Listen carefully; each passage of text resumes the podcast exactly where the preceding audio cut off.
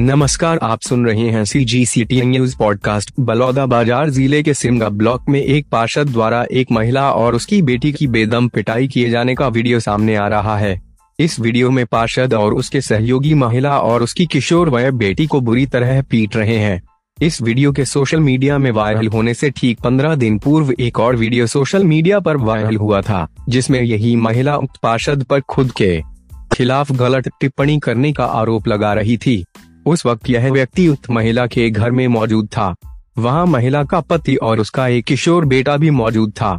इस वीडियो में दिखाई पड़ रहा था कि महिला अपने पति को इस बात के लिए कोस रही है कि वह अपने मित्र व उक्त पार्षद के साथ महिला को सोने के लिए मजबूर कर रहा है।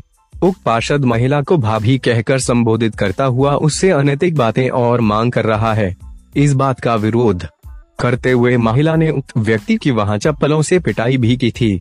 इस घटना का वीडियो महिला ने सोशल मीडिया पर साझा किया था।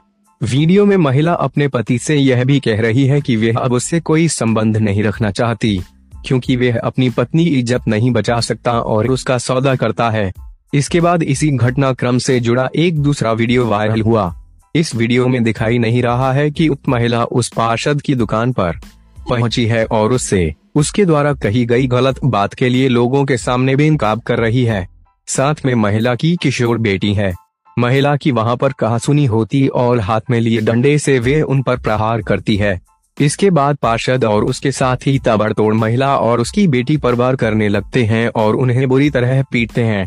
अफ़गानिस्तान में चल रहे हालात के बीच एक टीवी चैनल पर अफ़गानिस्तान की एक युवती का इंटरव्यू क्लिप सोशल मीडिया पर वायरल हो रहा है। यह पिछले नौ वर्षों से भारत में रह रही है और इसकी एक छोटी सी बेटी है। इसने बताया कि जब यह पंद्रह वर्ष की थी, तब एक तालिबानी नेता की नज़र उस पर पड़ी। वह तालिबानी नेता इसे इसके घर से उठा ले गया।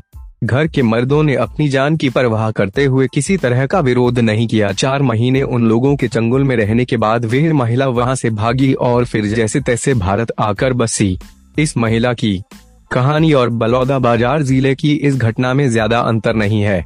बस तालिबान घोषित तौर पर आतंकी और महिलाओं का शोषण करने वाला संगठन है, जबकि यहाँ इस तरह के लोग बिना आतंकी लाइसेंस के बस अपनी पहुँच के दम पर महिलाओं का शोषण करते हैं।